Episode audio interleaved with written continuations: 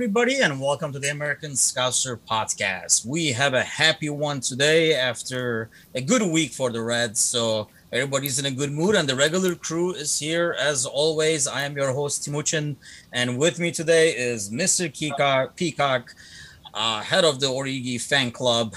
Mr. Bickler is with us. What's happening, Paul? You got that right. Doing great. I know you were worried when you didn't see Divock on the bench today, so we'll have to look into that. Well, you know, got, uh, he's hurt, man. He got 15 minutes in. You gotta, you gotta go down while your stock is high. also with us is the Irish Jamie. Jamie, what's happening? Uh, 100%, guys. Full firing on all cylinders tonight. And the man behind the glass, as always, Parker is with us. Parker, what's up, man? Doing well. Finally got some wins under our belt, so uh, I'm pretty happy today for once. Yes, yes, definitely has been a nice week. So before we get into the games, I kind of figured we will start with the Champions League and then talk about obviously the game today. We're recording this game, uh, this podcast, I should say, a few hours after the Wolves game ended. So, um, and that was a kind of crazy, nervy end as all LFC games happen to be. But uh, so let's start with our usual LFC news in 60 seconds. So, Jamie, coming to you and go. Bit of a long one this week, folks, but we're going to start with some LFC fixture updates. The 4th of April game, 4.30 p.m. kickoff local time against Arsenal at Arsenal. Uh, 10th of April, 3 p.m. local time at home to Villa. So those are both fresh off the press today. LFC women have reported their third consecutive win. Uh, that was a 5 0 stuffing of Coventry. And staying with the LFC women, the player of the month this month is Missy Bo Kearns, Scouse hero, and what a player she is. Uh, staying with the Scousers, we are talking about Curtis Jones. He's been called up to the England under 21 squad for the Euro finals. Not too happy about that, but we can talk about that later. And of course, Jota caps the night off tonight with a special goal. But this is the, the big one that I wanted to talk about. May drift a little over 60 seconds here, but it was Joe Fagan's heavenly 100th birthday the other day. I'm just going to rattle some numbers off the top here. 698 days as LFC manager. 225 goals scored by the Reds during his stint, 131 games in charge, 74% win ratio in Europe, 14 out of 19 games. That's the highest LFC manager. 54% win ratio in all matches, 33 trophies, 27 years as coach, trainer, and manager. Two of only two known, or sorry, one of only two known Scousers known to manage the Reds, Roy Evans, following in the 90s, and one the first manager ever to lead English team to a major treble in the same season. That's the First Division, the League Cup, and the European Cup. Smokin' Joe Fagan, ladies and gentlemen.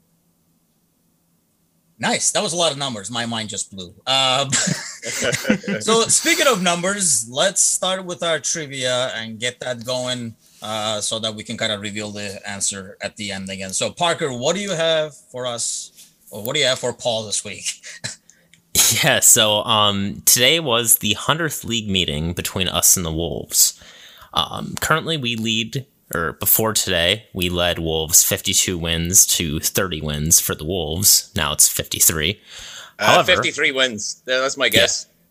Yeah, great one. Good job. Nailed it. Um, anyway, on that winning record, we have won a uh, few games in a row against Wolves in general or in league play. How many wins in a row do we have against Wolves? And we're going to start with Timuchin. No, no, no. That would be just wrong. I would feel bad.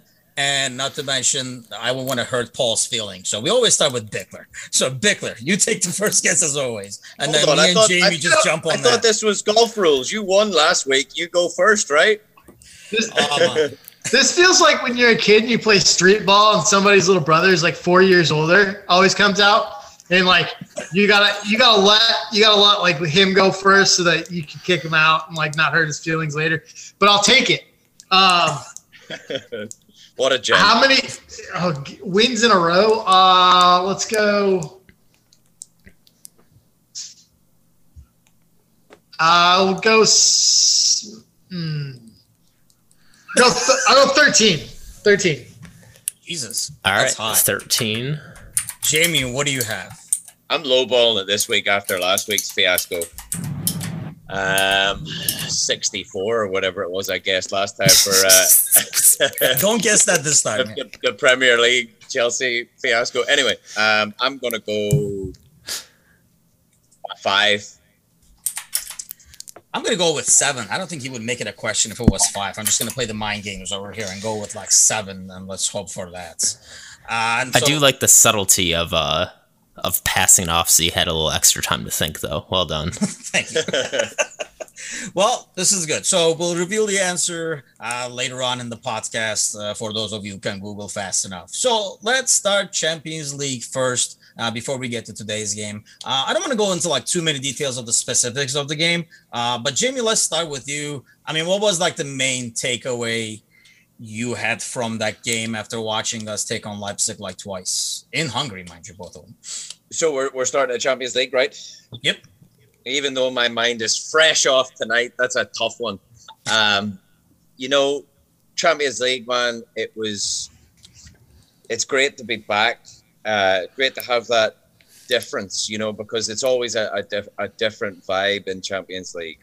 Um, it's a, a great we can use that as a trampoline um, to to sort of as you can see tonight like our even though we had very few shots on goal first half etc etc um, good to good to get back amongst our, our european royalty status and yeah just um just good good to be back in budapest wasn't it yeah it should make it the home ground for for a while at least but uh paul what did you think uh, I mean, it was good. I, I honestly did not think that we would win that convincingly. I thought there would be bigger changes from uh, Leipzig in terms of the way they played us. So I was grateful there wasn't, and we kind of just did our back to doing our thing.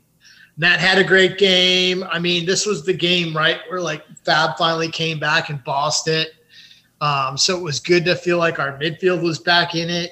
Um, that was a good game. I mean, Origi came in and did his like you know 15 minutes of fame. Um, you know he's gonna he got hurt in the process, which I'm gonna I'm gonna go ahead and just say it. I call bullshit on that. I think he I don't think he's hurt. I think he's just like oh my stock's as high as it's gonna be. I'll just like, sit sit this one out for a little bit, maybe fly under the radar, get another year under my belt here. Um, but yeah, no, it was good. It was good to um, go through. Uh, it's gonna man. I don't know. I'm I'm we've we're still so rough around the edges, man. We don't have confidence. I we're, I just still think we're not good enough. Um, but hey, man, like we've got some time coming up where we're going to rest and recoup um, and see if we can get this thing uh, back together, get a little more confidence, a little more swagger. Uh, but yeah, we're through, and that's all you can ask for, right? Yeah, I mean, I think the, the biggest thing was probably the clean sheets. I just did not see us going through it almost made it look easy. I know it was not but you know you look at the score lines overall and there wasn't as much panic. I kind of saw us winning but i really thought they would give us a lot more trouble uh, in terms of us defending knowing our center back situation and stuff like that.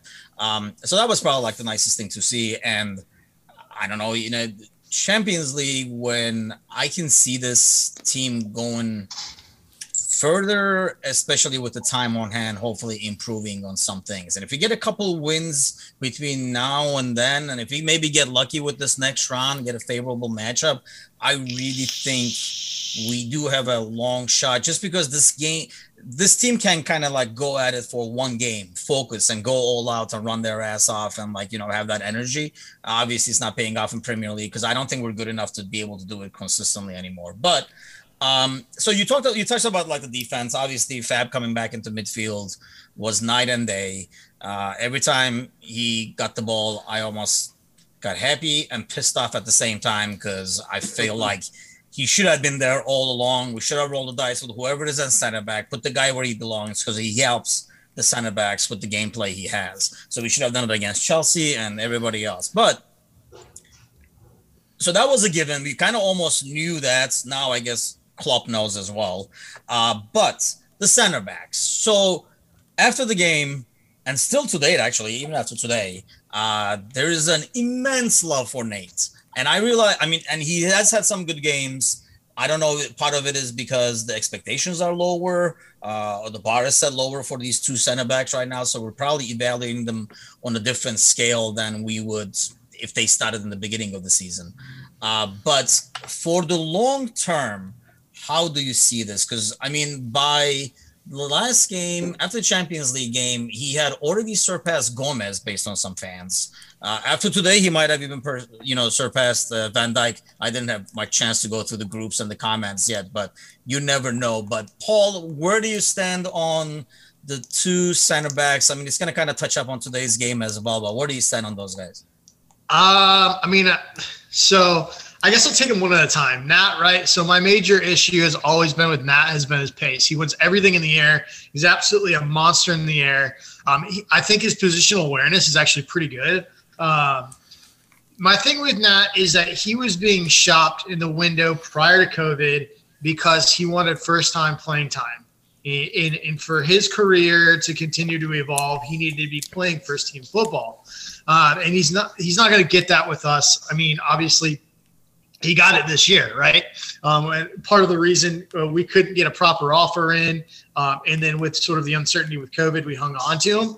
Uh, turns out that that worked out well for us. I think he's punching a little bit above his weight right now. Uh, I, th- I think he's I think he's going to get a little bit of regression to the mean at some point, just based on the fact that I think he's limited on pace alone, especially if we're going to continue to play the high line. Um, that being said, um, there's a lot of intangibles about the kid I love in terms of like his obvious work ethic, um, his his ability to read the game. I mean, he seems to be a good communicator out there. Um, and obviously, you got to love the story. And I think that's what everybody. I think that's where all this love for Nat Phillips comes. It's just like it feels like a real under underdog like story, right? I mean, he's like the fifth string guy that doesn't necessarily look like the most center back, uh, sexy center back in the world, um, and is coming out and having great performances. Um, I think he'll be perfect in a side that plays a little bit uh, um, that builds from the back, but plays up like their back line uh, doesn't play. Cool.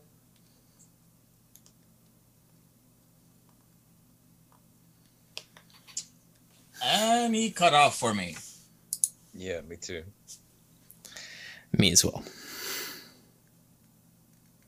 There's a lot up in the air on that situation, just given on his injury history. Um, and right now, kind of leading into the next point, um, I don't think he's better than Kabak. Um, that was the big question mark, right? When we bought or when we sort of optioned him in on loan, um, is how good is this kid? We knew that Schalke wanted 40 million for him. We know he's got loads of international experience and that loads of big teams have been scouting him since a very young age. So it was kind of going to be he's the wild card. What is he going to look like coming in? Well, we always talk about on the pod. It's we're gonna have to wait and see how he settles, and this is really tough for him because he's coming into a brand new league and a brand new team, playing a different system. He likes the high line, so that helps him. Um, but he's also playing with with Nat, who's essentially a fifth, sixth string option. So I think what we're seeing is they're, they're forming a partnership. But what we're also seeing is that Kabak's really starting to grow into this side in a really natural way, and I think that his ceiling is ex- he's extremely high.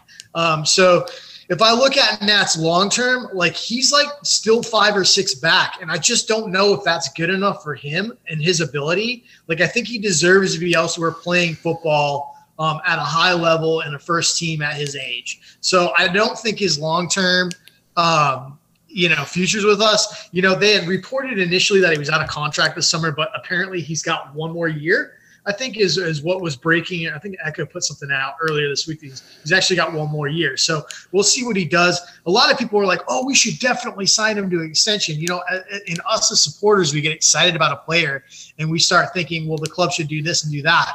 Well, it's not always about what the club wants. It's about what the player wants too.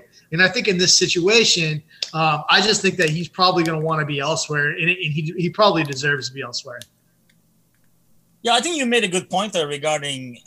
I think that's where the love comes from. It is a good story. Uh, this guy coming in, I mean, kind of like reset the same thing, right? When he first came in, you know, everybody was rooting for him, and then one mistake, and you know, when his pace got exposed, he got dumped in a hurry. Now nobody wants to talk about him, but um, and I think I, I see a lot of like you know the kid plays with heart and stuff like that, which I admit. I mean, he puts his head everywhere. I mean, he's willing to be physical, take on any challenge, uh, puts his body on the line.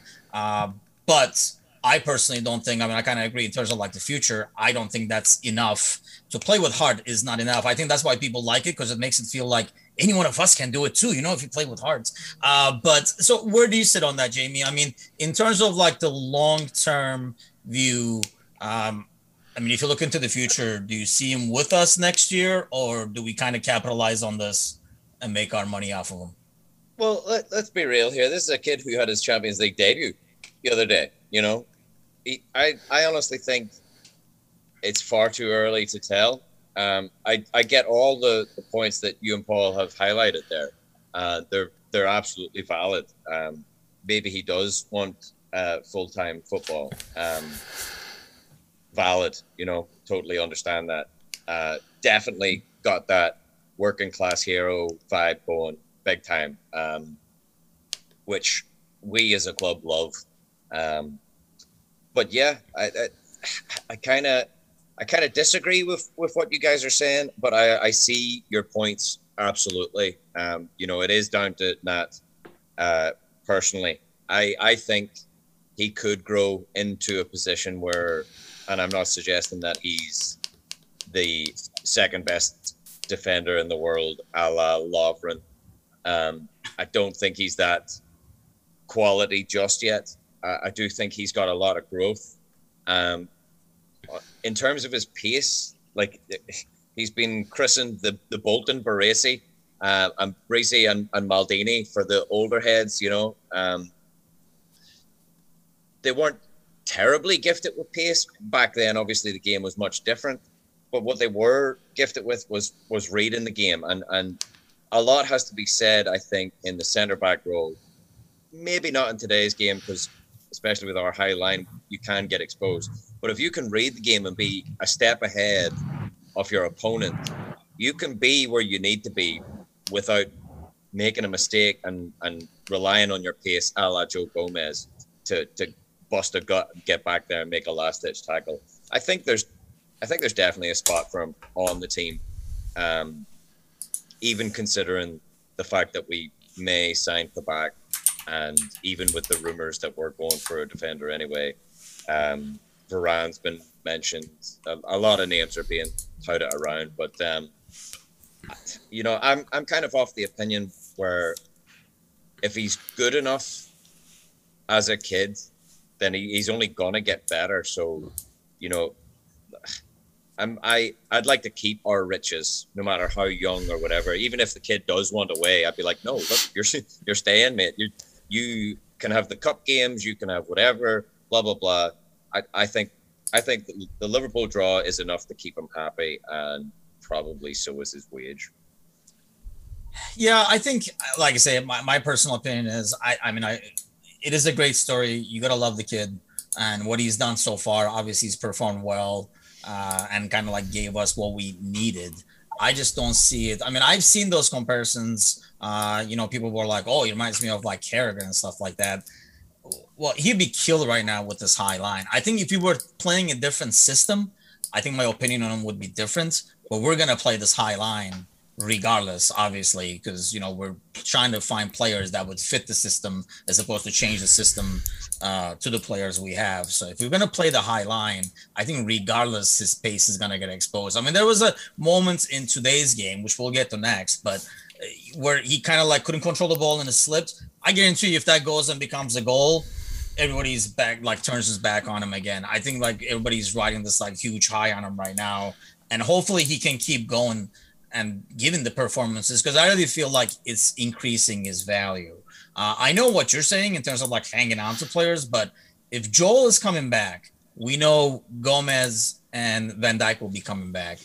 And if we're signing Kabak, which I'm getting the feeling more and more that we will, I don't think he would want to stay. And I don't know if we would want to pay that much to our fifth guy, which we've never had. Uh, mess, like I said, we talked about, I think, in the last podcast, where we consider, you know, like Gomez and Kabak being able to play right back and we do something with Nico or something like that. But I don't think we kind of like do that yet either. So, yeah, I mean, time will tell. Obviously, these performances next for the rest of the season will kind of like outline it. Uh, but even then, even if we're not going to keep him, any performance that he gives, I think you know increases his value and is good business for us coming up in summer. Uh, so to wrap up the Champions League, go ahead. I, I totally get the Carragher uh, resemblance, and, and a lot of people saying it. You know, like we've said, the the diehard uh, effort that he puts in, you could see that. Like his, short interview he had that uh, went viral there the other day, he was talking about, you know, every time I miss a header, it really really gets to me. You know, but like people seem to forget about Carragher. He had the most own goals in any defender in his time at, at the league. Like he, you know, Carragher was great. He put his body on the line, like Istanbul hero, blah blah blah but he wasn't the best of defenders. He wasn't gifted with the height of, of somebody like Nat Phillips. He, you know, but he put everything on the line. So I mean, I, just to you know give a, a different take on on the. Yeah, I think it goes back to what Paul is saying. It's kind of like everybody liking the underdog story, and we want this kid to be like you know be the shining star and stuff like that. I like I say, any good he does is good for the team in the short term for this season, and I think long term uh, in the off season as well. So before we wrap up the Champions League talk, obviously we don't know who's going to be in the draw and stuff like that. But if I put you guys on the spot today, as I'm about to, how far do you guys see the team realistically going? Is this will this team be ready? Obviously this break will help build some stuff on defense and things like that. Uh, will it be ready to go to take on a team like Bayern, for example? Paul, you kind of touched up on it and didn't seem very hopeful, but what do you got? Yeah, it's a it's a hard no for me. Like, and I don't want to be a downer, right? Like anything can happen. This team is like flooded with quality. I mean, we're still we're in my mind, we're still champions, right? We're still champions till we're not. Like, I mean, this is a team that's full of winners. We can do it. I just don't. I don't see it. I think there's too many. There's too many pieces missing. It's this is still a team, even with Fab, Fab back there. Um, Henderson, our heart is out. Um, you know, without without I just I think there's too much out of this team missing. I, it, like I don't. I think that we can regain form and fitness and back to playing football the way that we used to play it. I just think that it's going to take some time. And I don't think we're going to be ready. I don't think, I don't see us back to that form in that amount of time versus those teams. Now, that being said, if we draw like a Porto or somebody like that, um, they're going to be missing some players through red card and yellow card accumulations. Um, they're better defensively than they've been traditionally. That's a team we can play with, though. And I will say something about Liverpool. Liverpool is an extremely, extremely hard team over two legs. So I will say that that that does play in our favor. That it's a it's a, a two leg elimination. Um, but yeah, like playing playing one of the powerhouse teams like Bayern, I, I just don't feel good about that. I, I would say our chances would be very slim to beat a team like that. Jamie, you're see, the hopeful one. What do you have? See, that's it. I'm the hopeless romantic here. Like that's it. I, I, I think, like Paul said, we are a, a, great team over two legs, and I think tactically, I think Klopp could play some magic yet, and and obviously we haven't got the crowd behind us uh, at a home tie. So let's just hope we get a, a, German team. And I think it was Ken Kendra or somebody. I seen somebody on one of the forums said, "Let's just hope we get a German team when we play in Budapest for two legs again." um, you know, so I, I, like I said, I'm the hopeless romantic. I, I, I absolutely have faith that we could do. I think we could do over a, a big team, uh, over two legs, and I think the squad ethos, the, the the never give up. I think that's just coming into form. Like we're just picking up form now through Champions League, and I, I, I honestly, I think the spirit of Istanbul has already been channeled. Jamie Carragher's already been seen. We're going to Istanbul. We're going to Istanbul. So I'm, I'm right there behind Jamie Carragher. I, I honestly think, give me anyone. Bring on your internationales. Bring on your, your yeah. I, I don't care. Bring them all on. We're, we're, I think we've got it in the bag. I think we can, on our day, we can bring our A game. And I think, like Paul said, we're the type type of team over two legs where we can just put them under pressure. You know, Jamie's a really good balance for like the drunk, the force guy in the corner. You know what I mean?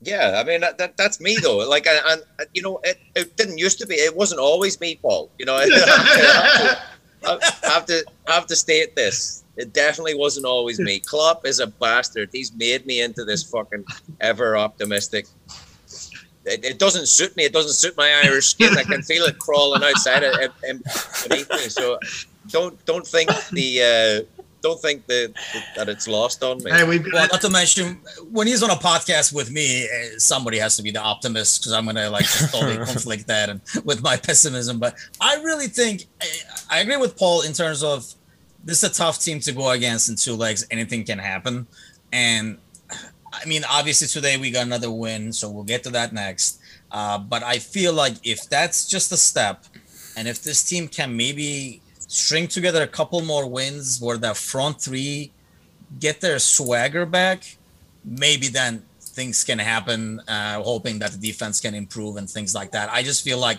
we would have to finish and be very clinical against you know going one of the you know the big powerhouses if we're gonna go on to the next round. But like I say, it just starts with gaining that confidence, which starts with you know stringing some like wins back to back to back here. And it's as simple as this. Like you, you can't like we, we always talked about, and you know, we I made that joke. Like we maybe we haven't banged our head hard enough against that brick wall yet. You know, it's it's you can't just flick the switch on form. Form gradually comes back. Like I mean, yes, we've had high scoring games, but you can't just flick that switch back on. Soon enough, we are going to hit form, and that front three is going to click again. And Salah is going to be burying his first time shots, and Mane is just going to be picking shots off from outside the box. Like it, it, it, it, it can't come on overnight, so to speak. So you know, we're we're picking up form at just the right time, and I'm feeling bullish. I'm feeling fucking bullish. Eh, I'll roll with that. What the hell? Even you got me even going. So I'm under your skin, Timuchin. That's what it is. I got you. It's infected you under my skin so let's start with the Wolves game then. And before we head to that, Parker, shoot us some stats. Wow us with some numbers. Yeah, so it a lot better of a game, you know, this time around. Although the stats don't necessarily um, reflect us completely dominating because you know we didn't, but it's still better than in recent times. So 12 shots, four of them on goal. The one that really surprised me, we only had 46% possession. I felt like it was a little more than that, but again, I think the first half kind of uh, shot us in the foot with that. Um, uh, one another one that really stuck out to me was 17 fouls for Wolves today against us, only giving us two yellows, which I don't know. That just felt weird. I, I don't remember there being that many. I don't remember it being that uh, aggressive of a game from Wolves, but I think there were a lot of like you know like tic tac files where we were you know we would possess the ball our end and almost like bait him to kind of like over commit and foul us so we can get like an easy clearance out of it. I'm assuming most of those uh, were that, and they did give away some set pieces. Not as much as Thiago gave for us, but uh, they did give away some set pieces on the wings as well.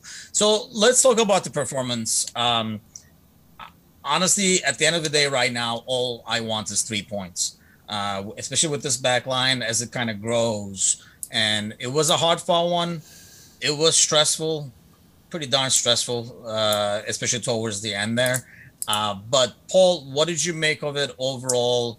I mean, I know, like I say, three points is what matters, but what did you take away from the play? Overall? Yeah, so three points is what matters, right? But I didn't really come away from the game feeling necessarily like overjoyed. Like, you know, I was getting like, I did that thing where I check and see what nonsense is popping up on social media. And a lot of people were like freaking out, super happy, which is good. I mean, obviously it's three important points, but like to me, that win, like when you're getting three points, like sometimes you got to grind out the ugly ones, right? And, and we grind like that's that's the key thing is we got three points when I don't think we necessarily played well at all. Um, but that's the thing. We got the bounces today. We stuck with it. And we grounded out. We got three points. Good on us the troubling thing to me is I don't think we played a whole lot differently than some of those games that we lost. Um, now, a part of that is is like in some of those games we lost, we didn't really play that terribly. We just didn't get some bounces. We got some unfortunate calls, some unfortunate deflections, didn't finish well enough.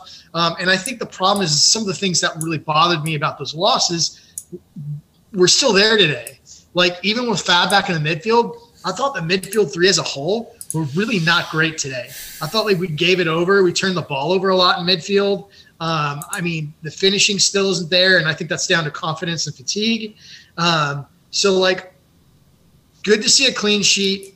Good to see a back two that's sort of solidifying, and that's sort of the major positive I took from today.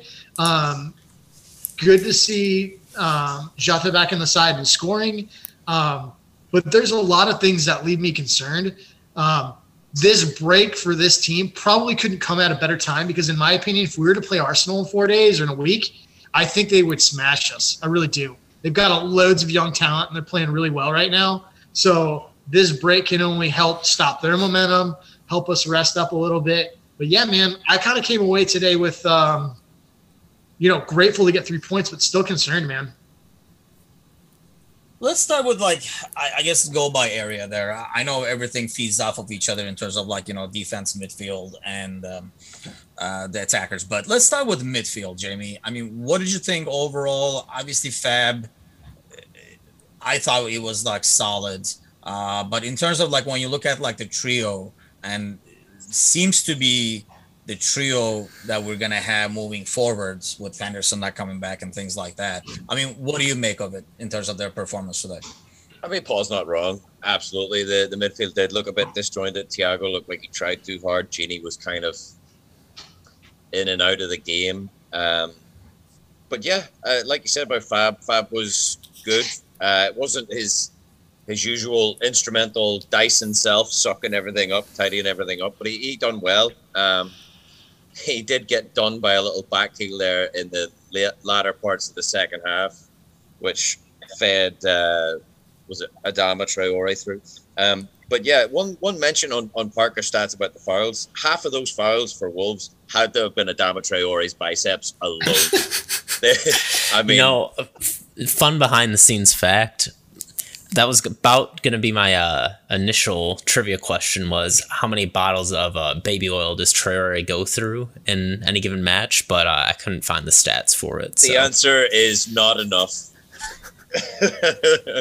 There's not enough real estate on that man's body for one bottle of baby oil. Johnson and Johnson rubbing their hands. There's just too much surface area. I don't understand that. I feel like like the, the WWE from my childhood just came and like dropped down into the Premier League. I, I don't understand it. I'm like it's slightly a, fascinated, but also very confused. I think it's one of their um, one of their uh, physios' ideas. It was to essentially oil him up so that people wouldn't be grabbing his arms because you know he's he's a big boisterous lad and, and likes to push his weight around, which he kind of shoved Andy Robertson into next week there like, in, in, the latter part. Would you be doing that to a player like Joe Allen? Why would you do it to like? He's already huge. Why would you have to do it to him? Yeah, I, I, definitely not a tree. I would be barking up. That's for damn sure. But um, you kind of see why nobody went for him in the offseason. And I really don't see anyone going for him in the offseason for a lot of money because, I mean, aside from the ridiculous physical girth and like speed, you know, his play is not that good. I mean, there were so many times where his crossing, his passing, his control is not there. I mean, you can kind of see why, you know, he was, you know, kind of like let's go before. And with the price tag they threw on him, like nobody been on. him. And I, I don't know if I saw that, heard that right during the game that he does not have an assist or a goal yet this season. Yeah, he has gone 46 Premier League appearances without a goal. He's in the fascinating thing is there's so many supporters that want him, right? But he's he's a one-dimensional speed merchant. Like he's got he doesn't have I mean he's I'm pretty sure I've got a better first touch than him. Like he can't cross it. Like I just I don't get like he he looks amazing, right? I think people get wrapped up in that, but he's like he's super one dimensional. He looks amazing. I think that's like he's exciting to watch. I mean, if you turn on the TV and Wolves are playing whoever, I mean, you know, he's an exciting player to watch because yeah, it's like just like a beast running around, like knocking people over and stuff. It's almost like watching cartoons. But I mean, especially on a team like us where people are gonna sit back he's not to have that space to run. What I found actually the most shocking was, you know, we talked about, you know, Nate, Nate having pace and stuff like that. I was amazed that they put him on a side and did not switch his wing uh, and have him go at Trent and Nate on that side with Salah defending, they put him on the left where Mane tracks back a lot more and has the pace to be able to chase him down. So he was double team a lot with like, you know, Mane and Robo. I thought that was kind of like a bad move on their part. Thank God that they did not have him switch wings, even like mid game to kind of take on that side. Cause there was one point where, you know, like Kabak was chasing him and he couldn't get to him, which you know, how can you blame the guy for not being able to get to him? But you know, if Nate was chasing him, you would not even have him in the same picture. He would be gone. I just thought it was kind of odd that they buried him on that right hand side. To be fair, they probably tried to switch him 15 minutes in, and he doesn't speak Portuguese. So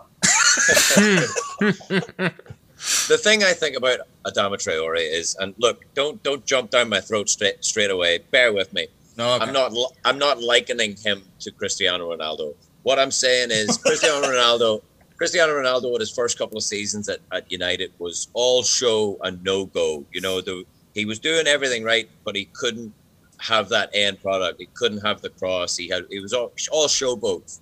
Um, and you know, it, it took a, a good manager, and I fucking hate to say it, spitting Alex Ferguson. It took him a couple of seasons to kind of get that drilled into him. And look, we all know what kind of a player he's become. Um, I think if a good manager was to get a hold of Adama Traore, he probably would have switched him tactically to the other side. Um, I think if a good manager was to get hold of him, he'd be a better player for it. Uh, I'm not suggesting that he's good enough for us because I don't see him dislodging any of our players. But you know, all all of that muscle counts for nothing if you've got no end product. And that's where I was kind of getting at with the early days of Cristiano Ronaldo in the Premier League. He had all the talent and all the skill in the world, but no end product. So it, it means nothing at the end of it. And it, it goes to show when he's got 46 barren games, you know. So I, I do think there's a talent in there somewhere hidden underneath all them muscles and sinew and baby oil, but uh, it, it might take a, a good quality manager to, to squeeze it out of him. Yeah, I think it would have taken a good quality manager if that manager met him 10 years ago. Because, uh, I mean, some of the things that he is not good at is, you know, things like the first touch on ball control and, you know, like touch on the ball and things like that. Um, whereas, you know, Ronaldo, and I know you're not saying he's going to be Ronaldo, I understand that part. But when you looked at, I mean, first of all, going back to what Paul was saying, he was Portuguese, so that's a big plus. But in terms of like the way you know, like he played and his foot skills, he had all those. It was just more of like channeling it properly and not over trying using his teammates around him to help him even be more effective and things like that. With Adama, I just see him as yeah, kind of like a one trick pony, I guess. Yeah, where he has that you know physical ability, but I don't know if he can teach you know, at this stage, you know, better touch and to be make him a better technical player. But yeah, I mean, he definitely has a market. I, I, just found it shocking that all this time, and I know he wasn't starting for a while. He made like a lot of off the bench appearances and stuff. I just found it shocking that he does not have one assist with all those balls, and that's kind of like all he does, right? Like runs to the end line and crosses it in. I was just amazed that he does not have an assist from there. I just pulled up a picture of him from 2012. It is wild like I don't know if you guys can see that. Like he's kind of like yeah. It. I mean, I think when you get when you get that big, you sacrifice agility for power, right? Like, and yeah. I think that's the thing is like uh, it's almost like some of the things we talk about with Shaq. It's like, dude, is he just he might just be too big, man? Like in terms of just. Um, but I think yeah, he, I mean, you come up in the Barcelona academy system, right? I mean, I think some of those things it's concerning that you know there's no first touch and, and some of the, the, the sort of fundamentals aren't there for him um, at at this so, age. So what you're saying is he's Shaq with upper body muscle. Yes. he's like he's he's, he's, he's Shaq's legs his calf, He's like if his calves were his biceps. He's like if you if you stuck three Shaqs on top of each other and squished them together, you'd get it, you'd get Adama Traore. The par cube cube yeah cube yeah, so, Power test. That, that's, that's, a lot of math for Jamie there. He was trying way too much math. and to the power of three. He's Shaq to the power of three. There we go. So going back, I mean, we're not going to say Adama's career over here, but it, bottom line is I'm glad that we got Jota over him uh, from Wolves. So uh, we talked about midfield. Uh, let's go to the front three, uh, Paul. So let's start with you. The lack of confidence is pretty apparent, but what else do you see there? And obviously, more importantly, moving forward, do you think this 11 that started the last two games, I guess, is the 11 starting from now on? No, I, I don't. I think, uh, I mean, I think, look, I, I think one of the things that really pissed me off today is getting online because I mean, you guys know how much I love Bobby. He's like my favorite player on the team. And then getting on and be like, oh, look at our new front three. It's like, here we fucking go again. We've already done this. Like, it's a huge disservice to like not only Bobby, but I think it's unfair to Jota too. Um, like, they're they're two very different players, and I will say that Diogo he's much much better than I thought he was. When he came in and he took off, you know, on the ground running off the bounce, I thought, okay, we see a lot of players switch teams and start out hot, right? Like even like look at Thiago before he got hurt. He looked amazing for the 45 minutes we had him before he got hurt. I think a lot of players come into a new side, start off very hot, sort of regress back to the mean, and, and they're somewhere right in the middle, right? And that's what I thought we'd see with him. Now I'm not so sure his mean is where I think it is. I, he might be better than I thought. Um, but he's very different. I don't think he provides the link up play Bobby does, and I think that link up play that Bobby has is super super important in our transition when we win second balls in defense going into offense. Um, so I almost see Diogo as more like he was. My impression, and from what I understood, is we originally bought him as depth behind Mane. So now what we're seeing, we're seeing him played all over the front three. And you know, Bobby's got a knock right now. I think eventually he's going to come back into the fold and he'll be back part of that starting eleven again. Now, for how long? That's probably a different conversation because I don't, you know, I don't know what the future of the front three is is right now. I think for the rest of the year, though, I do I do think Bobby gets worked in. Right now, when I look at that front three, Sadio Mane looks dogged to me. He looks super legged. He looks very tired. Um, I think I think if it were up to me, I would give him some sort of a rest. Thankfully, we're going into this break, so I mean, hopefully that helps him.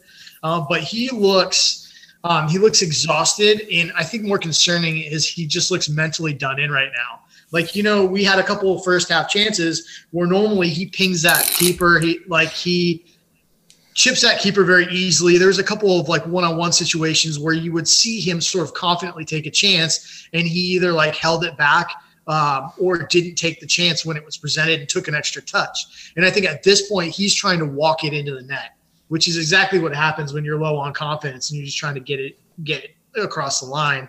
So. Um, I don't necessarily buy into the fact that this is our starting 11 from here out just because I think Bobby gets worked in. Um, I'm not sure. I think in the mids we're going to see some rotation. I think that Curtis Jones is going to get minutes. I think he's going to get starting minutes um, in key situations. Um, you do have to like the fact that the more that we rest, we look stronger from the bench. Like it felt good today when Gini and Thiago got when they got subbed out, and it was Milner and Naby coming in. That felt good. That felt nice, right?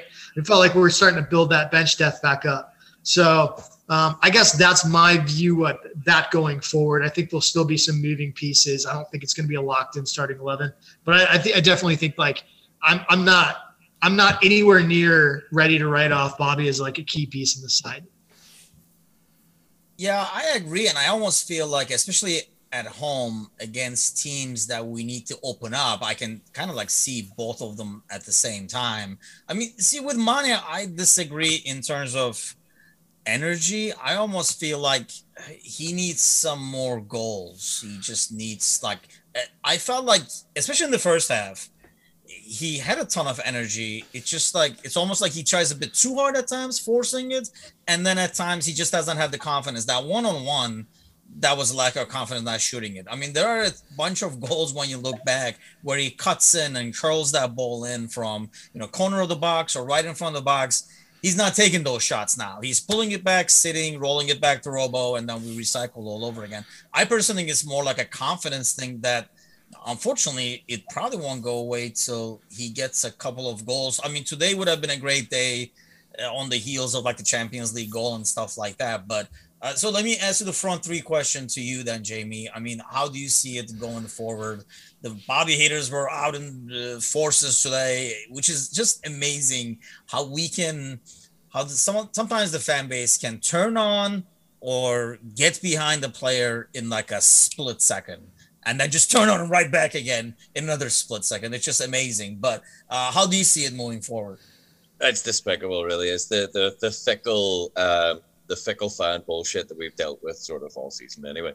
But uh, look, Bobby is the the shining teethed Brazilian samurai. I love him to bits. Um, I did have high hopes for Diogo when he signed for us. In fact, I was I was made up. I was over the moon. Um, I did sort of envisage him trying to nail down his spot, you know, because he, he is. I, I I saw him being good for us.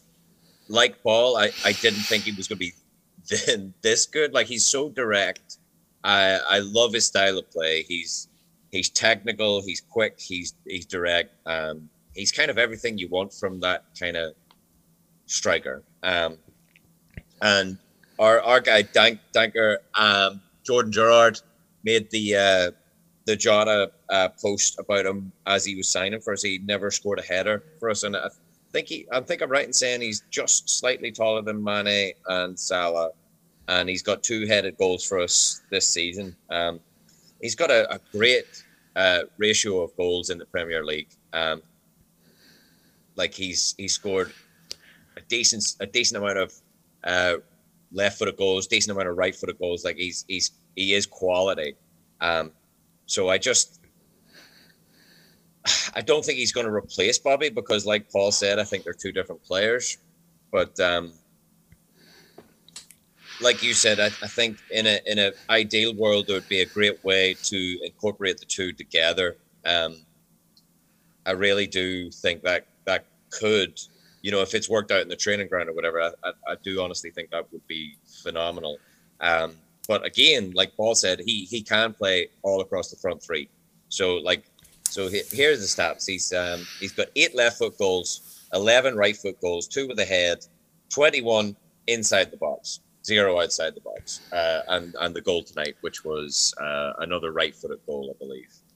Um, I love him. I love him to bits. I, I love him so much. I made my own song dedicated to the man. Oh, what a night! And look, I love him. I, I love Bobby too. Um, so it's it's a difficult one, and man, it's like it's painful watching you try to pick between your kids over here. Like it, it really is. You like more? yeah, and and you know what? Hopefully, hopefully Mane is banging some quality goals in on the training pitch. Obviously, it's a different kettle of fish when you're on a training pitch and you're just shooting practice. You know, there's no defender there. Um, so when when a defender is in front of you, you, you he he gets into that territory where, like you said, he's second guessing himself. He's taking an extra touch. He's trying to force that perfect angle. So let's hope Mane's banging in balls left, right, center in the training pitch because I honestly think it's only a matter of time. Like you said, I think he just needs a goal or two. Um, and like we said earlier on, form's not one of those things where you can just switch it back on to full throttle. You you kind of have to dip your toes in gradually. Um, so yeah, I think it's a great time for Jota to, come back from from injury because, like Paul said as well, he he really did hit the ground running, and that's no that's no uh, smoke up his ass. You know, he he's he's he does seem to be that type of player. You know, just so direct. I think. I mean, we've been complaining about. I mean, the fan base has been complaining about like you know we talk about depth and things like that, and we're like, oh, the front three we're wearing it down.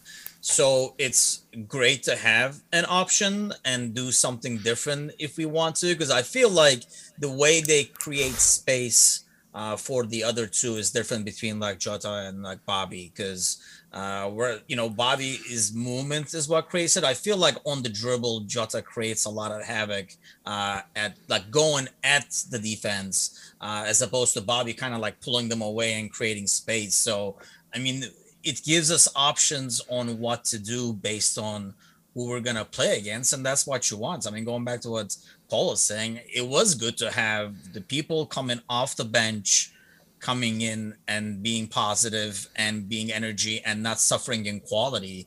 I mean, what was up with Ox today? That was like uh, probably the Breath best. I've seen him uh, in over a year. It was Yeah.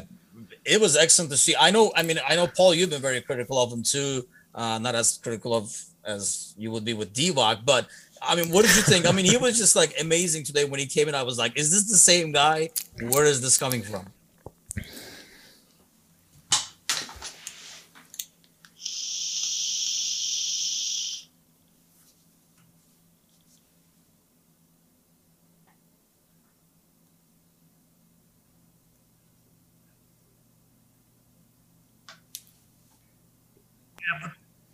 That's Ox, right? I mean, he's like super frustrating. I mean, you he had some he had some stretches at Arsenal where he looked like world class. That's all I can Like, think of anytime like, you say that. world class, and then he'd get injured again, and like you know, that's that was really the frustrating thing that, that they ran into with him at Arsenal. I think it's the same thing here. I love Ox. I think he's a great kid. I think he's hilarious. I will watch everything that he does on Instagram as long as he promises never to dance on marble and socks again. Uh, oh, dude! Like I just, I like, I think I peed when I saw that. I was like terrified. I'm like, um, but yeah, like I think he's a great player. I would love to see him come into form. I mean, Lord knows we could use another player that comes on with pace. He's got a he's got a rifle on him, so he can shoot from distance, which is great. Um, but I think he, he's kind of like he's he's a little bit like uh, Jota in the fact that like we need players that can actually run at people with the ball and feel comfortable doing that. Because I think sometimes we get in the situation where we want to play all these diagonal balls. Precisely. Yeah, that's that's around. like that's our plan B. You know, we need somebody to who can just somebody, beat the and pull them lines by position just and make that gunning straight through. because it's not Like, always about Look, I'm a I'm a Bobby Liverpool fanatic, right? I love Liverpool. I, I listen to the Red like, Men. I listen to the artificially Rap, blah blah blah. So the Red Men TV and- and said something. Must be weeks ago now. They said something about Ox, um, and they were talking about other players. You know when uh, when other players are coming back from injury, like Naby Keita. When Naby Keita comes on the pitch, it's back to Naby Keita. Like it, there's no there's no doubt in your mind that that's Naby Keita. When Ox comes back from injury, it's like who is this guy? He's not playing like Ox anymore. And so Paul Machin's point was that possibly we got Ox a year too late from Arsenal. There was too much Arsenal in him, um, which I, I, I really thought was a, a, a great uh, point up until today because that that's the Ox of old. Like I, I love the fact that Oxlade Chamberlain, whilst at Arsenal on the sidelines doing a post match interview, said while Stevie G was listening in the fucking studio, he was like, "Yeah, I want to be the next Steven Gerrard in an Arsenal shirt." I fucking love that about him. He, he's brilliant. He's got he's got balls. He's got big enough balls to moonwalk on tile and marble and whatnot. So like, if we can just get a glimmer of what he is back, and like today was a, a revelation to see him just gung ho. You know, it was it was great. See, I don't agree that we got him late. I mean, he was. I mean, even last year, I mean, we forget, but he had a lot of crucial goals in that run to the title.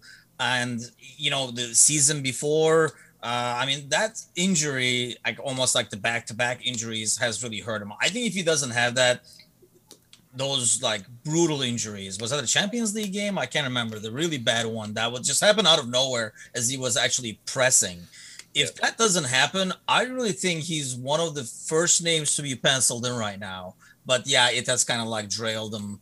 And yeah, we missed that. Uh, you get that with Naby too, like passing between the lines. So which brings me actually uh, to our back line, oddly, because I thought actually Kabak was doing really well today. I like his like ground balls in between the lines, you know, finding like Thiago and Gini and stuff like that ahead of like the press. And I thought he had like an excellent game. But as always, I had the Turkish bias. So I'll come to you guys. Um, what did you make of his play? Uh, I've seen like player, you know, player of the match and things like that. I, I don't know if I would go to that extent, but I thought he had like a really solid game. So, Paul, where do you sit with him right now?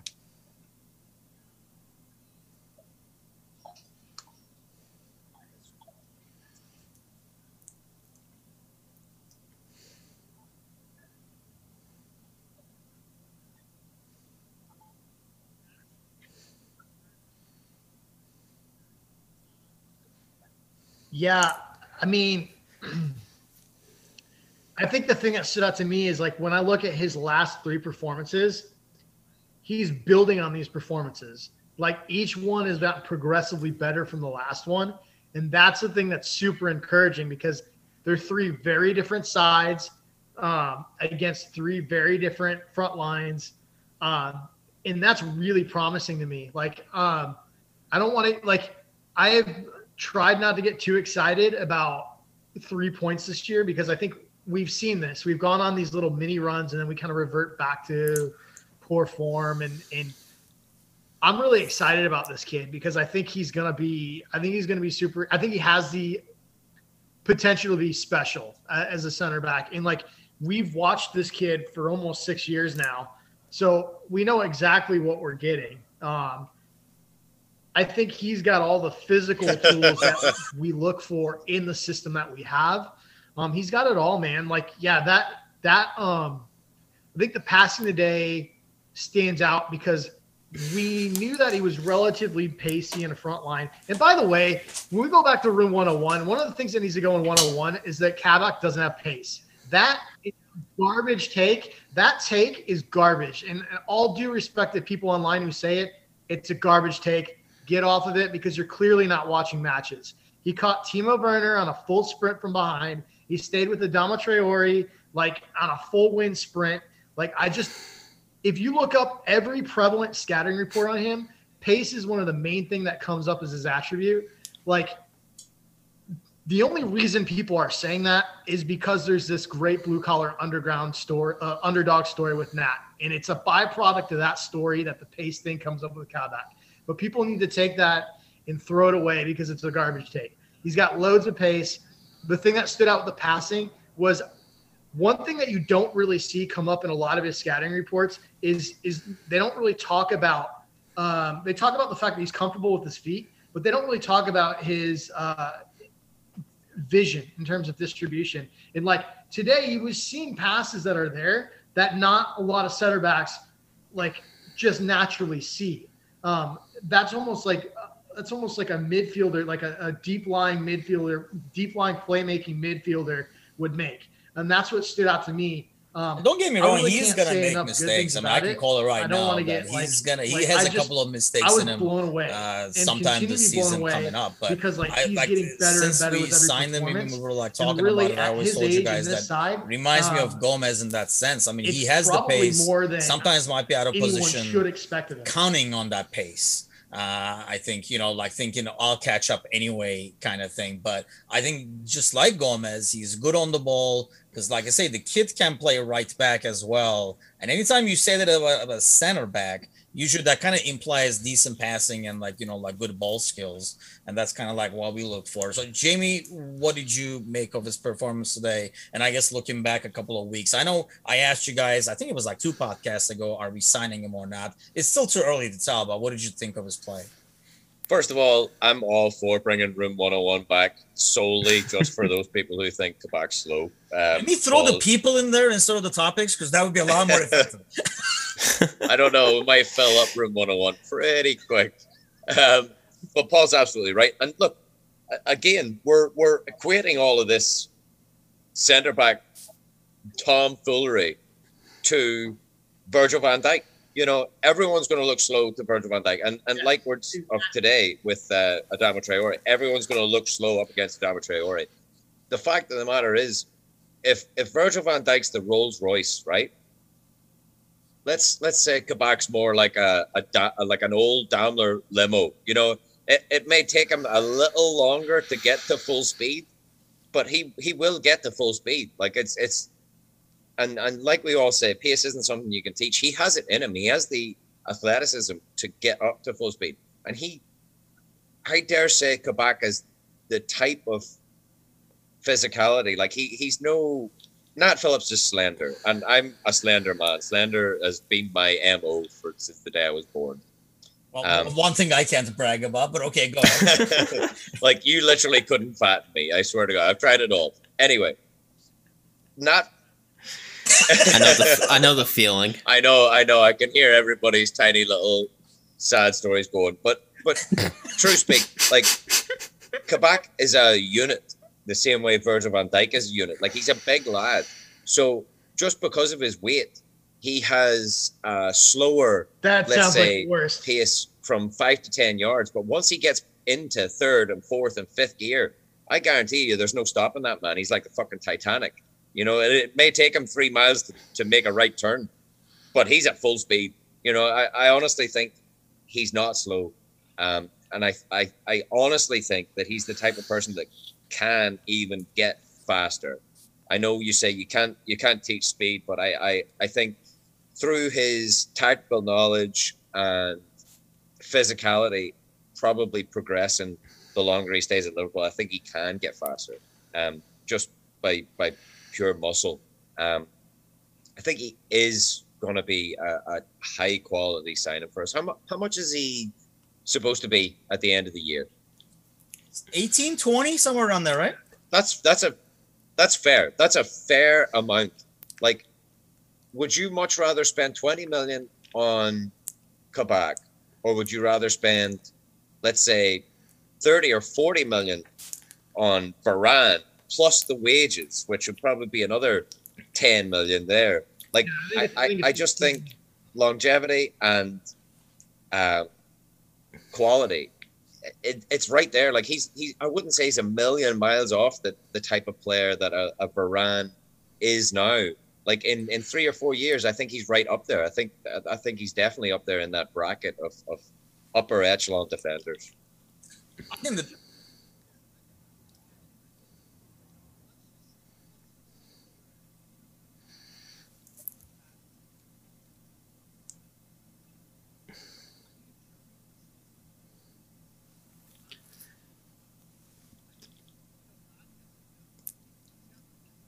It's interesting because I think when you look at it, I think if let's just say let's say theoretically Joe Gomez comes back and he's back to old Joe Gomez, right? There's no drop off. I think if Joe Gomez stays healthy and Kabak stays healthy, I think Kabak has enough. I think he's got the physical intangibles. In I think he has enough to possibly supplant Joe as a number two. Like I think I think he can be that good. Obviously, that's like a lot of projection and assumption based on you know, a lot of moving parts. But to me, when I watch him, he's got enough pace and he's got enough there. I think, you know, sometimes like he's easy because he's 20, but we forget that players get better. One more thing I no will say what is age, for the most part. he's a up Liverpool fan. 2005, they- oh they have the he would have been what six right or. Five or Uh, six. and I think that He- like, he's come out and said that because of Istanbul, Gomez can be, he Kabak um, is a Liverpool fan. that So there's going a to be. lot has to I be think said that for Kabak can somebody make who it a very difficult decision. maybe doesn't That can only be a good thing for the precisely get what being a, a scouser is, but he is a scouser now, and he's going to learn more and more every day. Uh, and when COVID and everything's all gone, he's going to go out there and meet the Liverpudlian people, and they're going to open him. They're going to welcome him, welcome him with open arms, and he's going to feel that love. I, I honestly think that's a huge thing in a player's progression like all the players go out to to Alder Hey and they go to the hospitals, they go to the schools, they do all the the helping around. Like when he gets to see those children's faces light up and they're like he's their hero. Yeah, I think I I think we've got a solid player in our hands, and the fact that he's a fan just sings it even truer for me. I mean, the fact that he's Turkish says everything to me. But no, I mean, I think that, hmm? I think it's just smart business at the end of the day. I mean, we got a great lease deal, right? You know, we get to test drive him and then see how it works out. And I really think it has worked out good so far. And if you're able to kind of address that center back situation with 18 or 20 or whatever the num final number is, that also leaves a lot of money for everywhere else that you want to spend it on. So I think it's good business at the end of the day. So let's go back to Parker and get the results for this trivia. Did Paul get it right or did I win again? Alrighty, so if we're going back and listing off just to catch everyone up what everyone's guesses were, we had Paul guessing 13, Jamie guessing 5, Timuchin guessing 7, and the total number up to date now is that Wolves have lost nine league matches in a row. Damn. So Timuchin looks like you got closest. Uh, I wish I could help you guys how and tell you guys Ding, how I do ding, it. ding, but- Is it just kind of throw it, throw a dart at the dartboard and go where it miss, go where it hits? No, this works out great. I just have Paul guess and I kind of like feed off of that. So Yeah, I know. That's why we need to have you go go that way. first. One of these days, I'm gonna win. So, gentlemen, our next game is April 4th away to Arsenal. So, it's way too early to go over that. So, we have like three weeks over here with no Liverpool games to watch. What the Yeah, heck are since we're the you bait guys guards, we're going real to nice. do? Jamie, what the hell are you going to do? I'm just gonna be sitting here singing my Liverpool songs, my Jota song, my Thiago song, my Bobby fucking Firmino song. I'm just gonna be sitting here singing nonstop. That's it. Parker, you singing, man, or what are you doing? I'm gonna be a lot less stressed for a little while, so that's good. I know Paul is not singing. What are you doing?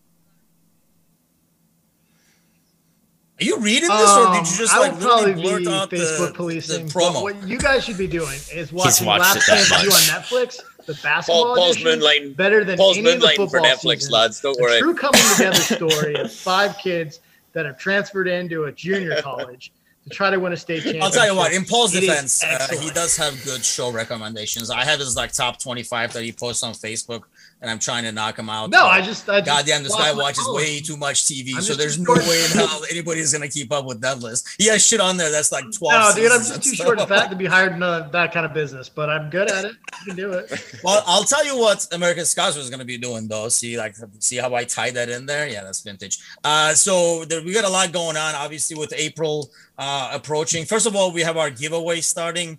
Uh, we've been taking votes, actually. If you go to our Instagram accounts, if you're not following, why aren't you? Uh, but I you should just- follow I the Instagram the accounts and don't vote know. on which jersey that you would like to be on the next giveaway.